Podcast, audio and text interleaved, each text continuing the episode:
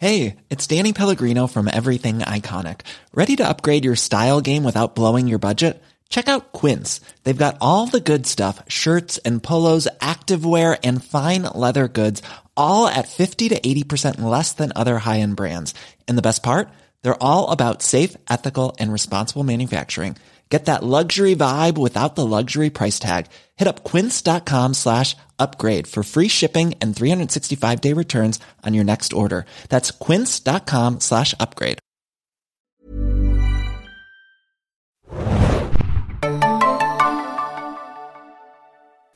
Herzlich willkommen, liebe Serienjunkies, zu einer neuen Ausgabe des Serienbiz Podcasts. Mein Name ist Tanne und heute haben wir wieder ein schönes Interview für euch. Und zwar hatten wir vor einiger Zeit die Möglichkeit, bei einem Zoom Interview Press Junket die beiden Showrunner von How to Sell Drugs Online Fast kurz sprechen zu können.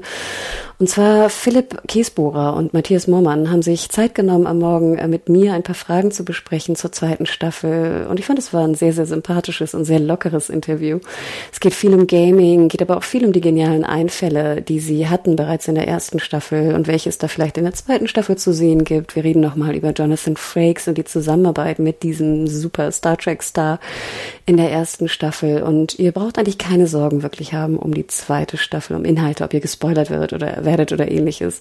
Wir halten uns da ziemlich zurück. Also dann hört doch einfach mal rein in dieses sympathische Interview mit den beiden. Wie gesagt, es war ein Zoom-Call, vielleicht von der Tonqualität nicht die beste Voraussetzung für ein Podcast-Interview.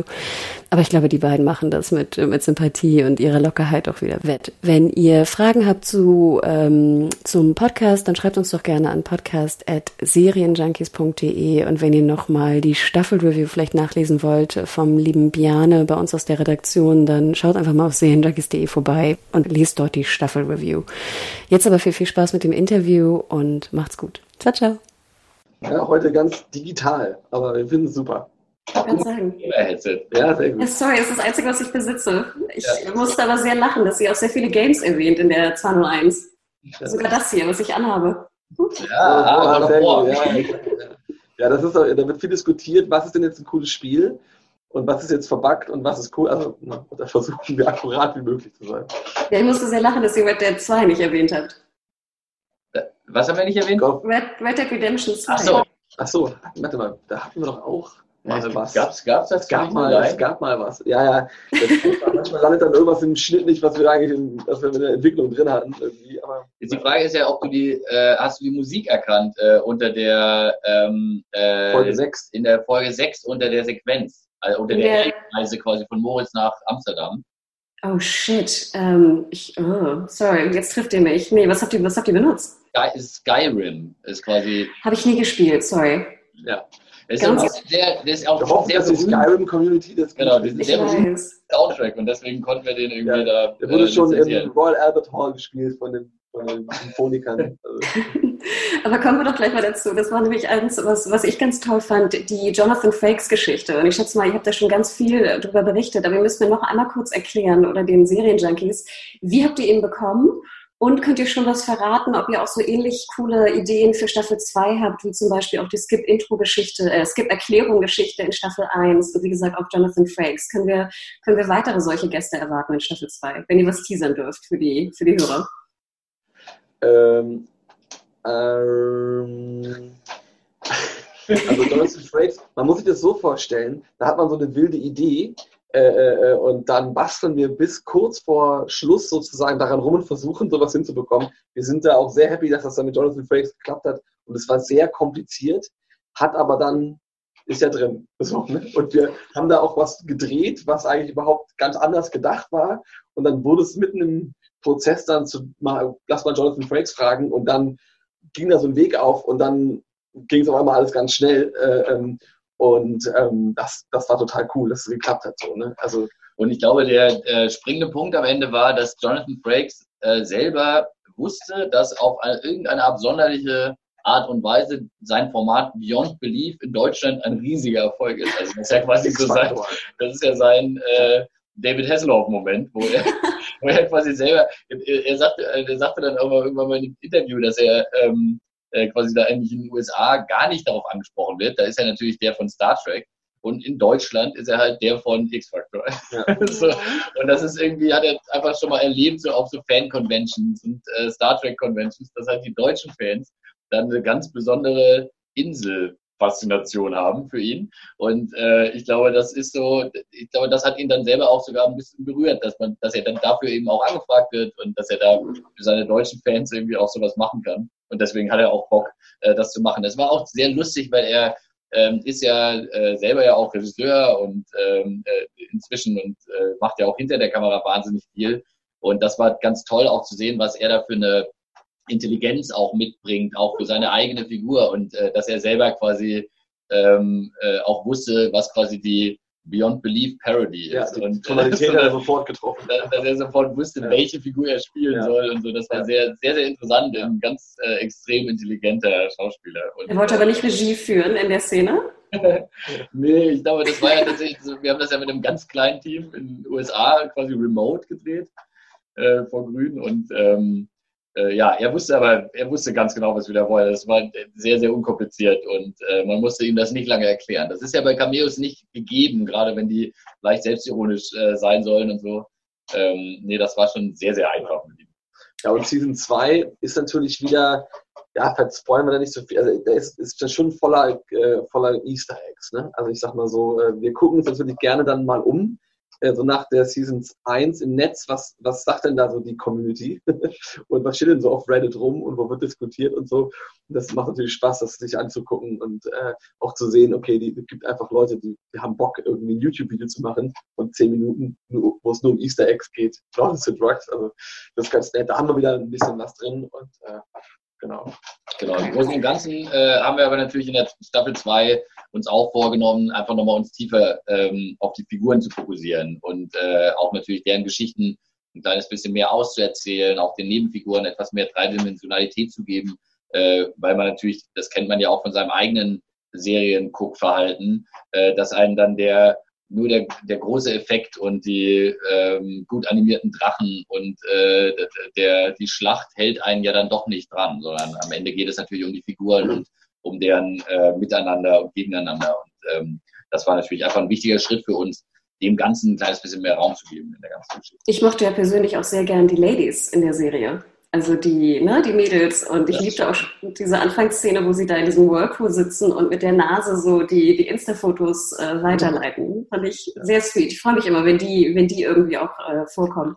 Ja, aber ich muss ein bisschen mehr Raum in der zweiten Staffel. Raum und, ja? Cool. Aber nur mal kurz, du hast die zweite Staffel noch nicht geguckt. Dazu. Ich habe die 201 leider nur sehen können, weil es ah, ein paar Problemchen ja. gab. Deswegen nur die 201, verzeiht. Ja, aber deswegen ist nämlich, glaube ich, Red Dead äh, Redemption ist, glaube ich, trotzdem drin in der zweiten Staffel. Ja, ich, ich bin mir nämlich auch. auch fast sicher. Aber dann schauen wir weiter. Dann, genau, ich sag mal, die, die, die, die, die äh, unsere weiblichen Protagonisten, äh, da ähm, uns gibt eventuell dann noch eine weitere Figur, die da reinkommt. Äh, da haben wir auch nochmal einen ganz coolen, äh, äh, ganz cooles Storyline für die. Ich muss jetzt aber mal fragen, ähm, ihr habt das ja bestimmt natürlich auch mitbekommen, äh, Netflix veröffentlicht ja ab und zu auch ein paar Zahlen oder Abrufe, wie auch immer man das bewerten kann, aber da war ja auch ganz erstaunlich, dass die meistgeschauteste deutsche Serie auch in Deutschland ähm, natürlich How to Sell Drugs war.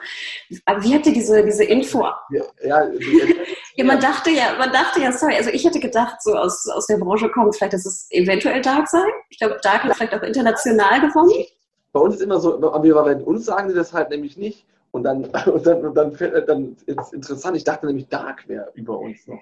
Ja, also ich habe gelesen, wenn, ich weiß nicht, ihr müsst es ja besser wissen, also ich, ich habe gelesen, dass international Dark die meistgeschauteste Deutsche ist, aber innerhalb Deutschlands How to Sell Drugs. Nee, ist doch super. Nee, wir freuen uns natürlich total, dass das so ankommt. Ne? Also das sind, äh, natürlich sind wir völlig äh, äh begeistert und überrascht davon, dass das äh, dass das so viele Zuschauer findet und auch international ja auch irgendwie äh, äh, über die Ländergrenzen hinaus wächst. Das ist ja für uns auch äh, so mehr oder weniger das erste Mal, dass das so äh, international äh, funktioniert. Also unser Schauspieler hat auch erzählt, dass er dann irgendwo unterwegs war und dann am Flughafen erkannt wird und man denkt so, ja, crazy. Das ist einfach so ein fernes Land irgendwo. Also schon verrückt. Ähm, dann mal eine Frage. Ähm, es sind ja leider, muss man sagen, fast nur sechs Folgen A30. Ne? Auch jetzt in der zweiten Staffel. Ich habe gesehen, ihr habt so ein paar Minuten dazu bekommen, vielleicht. Ne? Es sind so sind meist 35 lang. Das ist, äh, das ist, uns eher passiert. Ja, das ist nicht, da gibt's, gibt ja keine Auflage. Das ist exakt 30 Minuten. Wir sind nicht beim Fernsehen, sondern das, ist, das, das darf ja äh, variieren. Ne? So ein bisschen. Ähm, hattet ihr sozusagen, sollten es nur sechs von Anfang an sein? Also war das euer Plan oder hieß es von Netflix, sowas sieht man ja momentan sehr oft, auch gerade bei deutschen Produktionen, ähm, eigentlich sechs ist das neue acht beziehungsweise das neue zehn. Hättet ihr gerne mehr gemacht oder waren sechs immer so pro Staffel in eurem, äh, in eurem Kopf? Nee, also wir haben, sind am Anfang ein bisschen klassischer ran, ne? waren am Anfang erstmal in der Entwicklung, auch als wir mit Netflix zusammen angefangen haben zu entwickeln, dann äh, bei 8x45 und äh, sind dann eher quasi so im Prozess irgendwie an den Punkt gelangt, dass wir dann irgendwann mal gesagt haben, äh, vielleicht ist 6x30 ehrlich gesagt äh, eine, eine schlauere Länge, auch für die Erzählgeschwindigkeit und die Energie, die das Ganze hat. Äh, und das war so eine gemeinsame Entscheidung, die wir mal probiert haben. Äh, und ähm, das ist natürlich so ganz lustig, weil natürlich ganz vieles von dem, was dann auch die Geschwindigkeit und dieses äh, Layering in so einer einzelnen Folge ausmacht, dass wir natürlich auch wirklich wahnsinnig viel gleichzeitig erzählen, ist natürlich auch ein kleines bisschen dieser Tatsache geschuldet, dass wir mal 45 Minuten Folgen hatten, ja, die, wir, Inhalt. die wir dann ineinander verschachtet haben, äh, haben. Und äh, das ist natürlich eine, eine Last, die wir sozusagen immer noch mit uns äh, herumtragen, dass dieses 30-Minuten-Format natürlich für das, was wir da eigentlich vorhaben und für das, was wir, wir den Zuschauer versprechen, nämlich, äh, dass er ähm, Spielspaß und Überraschung bekommt. Also, dass er eine Comedy-Show bekommt, aber auch äh, im weitesten Sinne eine Liebesgeschichte, eine Coming-of-Age-Geschichte, die aber auch einen Crime-Plot hat und die auch Drama-Elemente besitzt.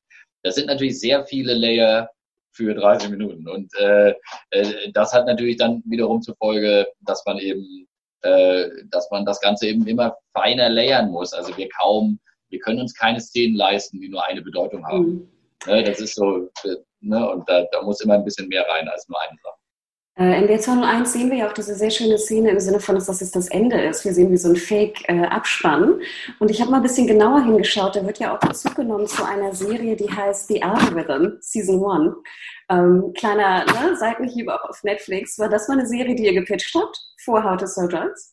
das wird so ausgedrückt. Ja, schade. Gute Story. Ja, gute? Story, ja. Ja, haben wir gemacht. Ist, äh, äh, kommt auch dann irgendwann nochmal äh, in ein paar Jahren Nee, äh, da muss man einfach weiter gucken. Das, äh, der, der Bogen wird geschlossen. Äh, äh, aber das ist natürlich auch, das ist der, das ist so ein bisschen dieser Spielspaß, ne? Äh, mit dem Format, mit der, mit dem, mit der Form, dass man da jetzt so guckt man eben Netflix, man auf einmal irgendwie kommt dann der Abspann, das Bild ist ein Ding und man denkt so, jetzt kommt gleich die nächste Serie in fünf Sekunden. Ah, also so, das macht uns natürlich Spaß. Ne? Also, der hat super funktioniert. Ich muss leider schon die letzte Frage stellen, die mich sehr interessiert. Was war euer letzter Binge oder die letzte Serie, die ihr gesehen habt, die euch komplett eingenommen hat? Hat. Wenn ihr euch erinnert und nicht so viel Stress hattet in letzter Zeit. Ich war auf jeden Fall, Dave ist, ist nicht Netflix. Ist Dave ist Comedy -Show. eine sehr lustige Serie. Die ja. sollten alle angucken. Und auch sonst alles von Little Dicky. Genau. Das ist auf jeden Fall das ist eine gute Empfehlung. Für Leute, die Humor mögen und sowas wie House of Drugs mögen, Dave ist wirklich sehr zu empfehlen, auf jeden Fall. Der letzte Binge war ähm, I'm Not Okay With This. Ah ja, stimmt. Äh, ja. Genau, was natürlich auch als Binge sich hervorragend eignet, weil es eigentlich eine große Exposition ist und es jetzt erst so richtig losgeht. Und äh, die letzte Serie, die mich tatsächlich wahnsinnig ähm, äh, berührt hat, äh, war Euphoria. Äh, das hat sehr, sehr viel Spaß gemacht ähm, und äh, fand ich sehr, sehr interessant, auch gerade im Hinblick natürlich auch, die arbeiten mit ein bisschen ähnlichen Thema, haben natürlich eine deutlich, einen deutlich dramatischeren Ansatz. Äh, aber daran fand ich sehr, sehr, sehr gut. Sehr, sehr überraschend, ungewöhnlich und äh, auch eben mit so einem wahnsinnigen Fokus eben auf die Figuren. Und das ist ja eben das, was wir auch gelernt haben bei dem Serienmachen, dass bei diesem nicht plotgetriebenen Serienmachen, wenn man so richtig in die Psychologie einer Figur hereingeht, wie sehr man dann eigentlich auch springen kann, wie sehr man in andere Formwelten reingehen kann und man nicht die ganze Zeit so ein Korsett hat von dann und dann und dann und dann und dann, sondern wirklich einfach nur auf die Emotionen geht. So, ne? Das war auch für uns in Staffel 2 ganz wichtig, ne? dass man halt eben nicht zu viel von diesen ganzen äh, äußeren Ereignissen hat, sondern viel auch innerhalb der Figur ist und was und rausfindet, was die wollen und dann damit geht. So. Ja, super, vielen Dank. Ich, ich befürchte, das war's schon. Aber vielen Dank, dass ihr die Zeit genommen habt. Gerne. Ja, gerne. Danke, gleichfalls.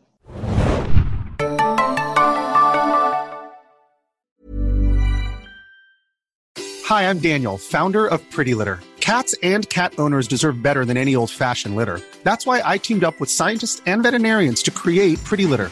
Its innovative crystal formula has superior odor control and weighs up to 80% less than clay litter. Pretty Litter even monitors health by changing colors to help detect early signs of potential illness. It's the world's smartest kitty litter. Go to prettylitter.com and use code ACAST for 20% off your first order and a free cat toy. Terms and conditions apply. See site for details.